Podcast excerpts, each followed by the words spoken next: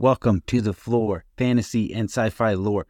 We are diving back into D&D, the world of Abeir-Toril, the continent of Faerun, and the story of Baldur's Gate 3. So, if you are unfamiliar, there was Baldur's Gate 1, Baldur's Gate 2, then there were a series of Baldur's Gate adventures for the PlayStation, and then we got Baldur's Gate 3 as far as video games concerned. However, between the events of Baldur's Gate 2 and Baldur's Gate 3, there is a very key adventure that takes place, and that is Descent into Avernus. And we are about to start covering that story and that adventure for everyone who doesn't play the tabletop or is currently enjoying some other adventure on their tabletop and doesn't have di- time to dive into that. So we are going to go into that. However, we do want to give you some backstory on a very important city uh, called Elturel. So this will be, be uh, the beginning of our coverage here. Now, understanding this story about Elturel will help you understand the descent into Avernus story and a lot of other things. So that's why we are starting here. Elturel, if you are unfamiliar, is a city very much like Baldur's Gate, but it and it is along the same major river, but it is deeper into the continent. So they are almost like sister cities. So, if you are looking for deeper lore about D&D, Elturel, or just bridging that gap from Baldur's Gate 2 to Baldur's Gate 3 story, this is the episode you're looking for and where you want to start. Roll the intro.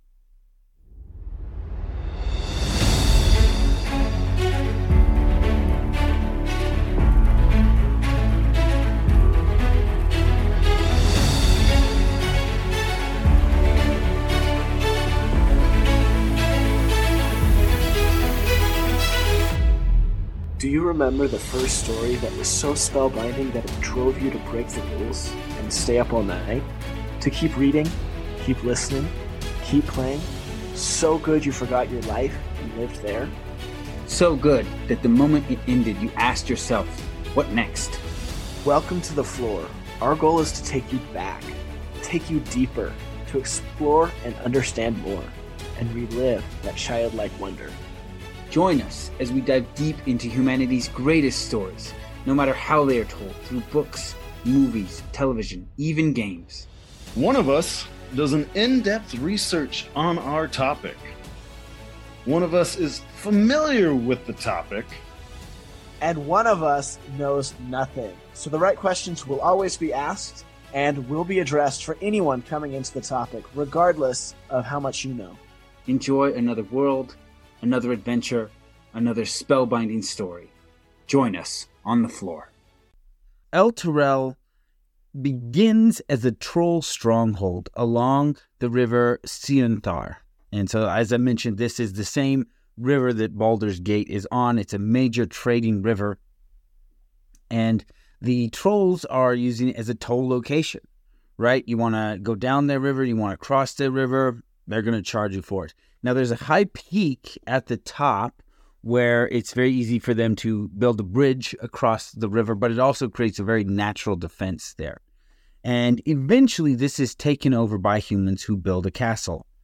From there, the the military group that takes over this area is known as the Riders of Elturel. And since it's just a castle and a lot of surrounding farmland, they're mostly riding mounts around the area, which is why they're known as the Riders it becomes a kind of refuge for a lot of people as it is a protected area. So you get farmers coming in, and the more people you have farming and generating food outside the city, the bigger the city itself can grow. And while still a struggling independent uh, city state, Elturel joined what's known as the Lord's Alliance. We have mentioned this in our coverage of Baldur's Gate content in the past, but the Lord's Alliance is city states where you don't have a royal family with a lot of territory Rather, you just have these independent cities uh, and their surrounding farmlands. And so they join this alliance to protect each other from the big uh, kingdoms and other threats that might come up, a horde of orcs and different things like that. So that's what the Lord Alliance is. And they join that with Baldur's Gate. So in the year 1281, a cult of Malar smuggled wild beasts into the city of Elturel and then unleashed them and uh, there was just blood in the streets everywhere as these animals were going crazy so they called a wild hunt and adventurers came from all over Faerun to hunt the cities and surround hunt the monsters in the city and surrounding area. So even after this big event, there continued to be growth in the city. In the 1300, so in 1300 DR, that's Dale Reckoning. If you didn't listen to our beginning of D and D episodes, there, the devils begin to slaughter livestock and burn villages and drag people away captive. Now, by this time, Elturel is no longer just a city; it's a small kingdom, and it refers to that area as Elturgard, right? The city of Elturel and the surrounding villages that it guards and their farmland. Uh, so the leaders of the riders of Elturel, Lord Dhelt, uh, and a paladin of Torm turned to his people and he asked them to pray to their god Torm for help. And help arrived in the form of an angel named Rhea Mantlemorn. And she told the riders that there was a great blood war between the devils of hell and the demons of the abyss, and she believed that this was the best time for the angels to declare war. But the other angels had disagreed with her, and so she was glad that she could have this mortal army at her back to charge into the nine hells and drive them back. So she promises to lead them into Avernus, which is the first layer of the nine hells, to rescue their people, slay the devils responsible for it, and then seal the gate by which they were entering Elturgard. So Paladins of Torm and the Riders of Elturel agree, and there's this huge celebration as they send them out uh, on this mission. In a couple of days, only a very few return. They claim that the armies of the devils were too many. They lost more men than they could save. Even the angel Rhea Mantlemorn didn't survive. But they did seal the gate, and so Elturel was safe from future invasions from these devils. And at this time, the riders uh, were made into an order of paladins known as the Hell Riders. In the mid 1400s, the High Rider of Elturel uh, was discovered to be a vampire lord, and with his discovery, he ordered all his minions that he had charmed throughout the city and undead that he had been hiding in the sewers to attack the city. And so every night, just it was a just slaughter in the streets as these undead and evil creatures would come out. And then every morning, when the sun would dawn, they would have to go into hiding. And so every night, the people of Elturel just prayed that the dawn would come sooner. And then one day, it did. A high priest of Torm appeared and called forth a miracle, and a second sun rose up over Elturel and destroyed all the undead because they were completely unprepared for this sun to appear in the middle of the night. And the second sun never set, and so the city becomes known as the City of Two Suns. With the High Rider gone, because he was a vampire lord and killed by the second sun, there was no one to rule the city. And it is a, and so they turned to the miracle bringer, which was Thavius Kreeg.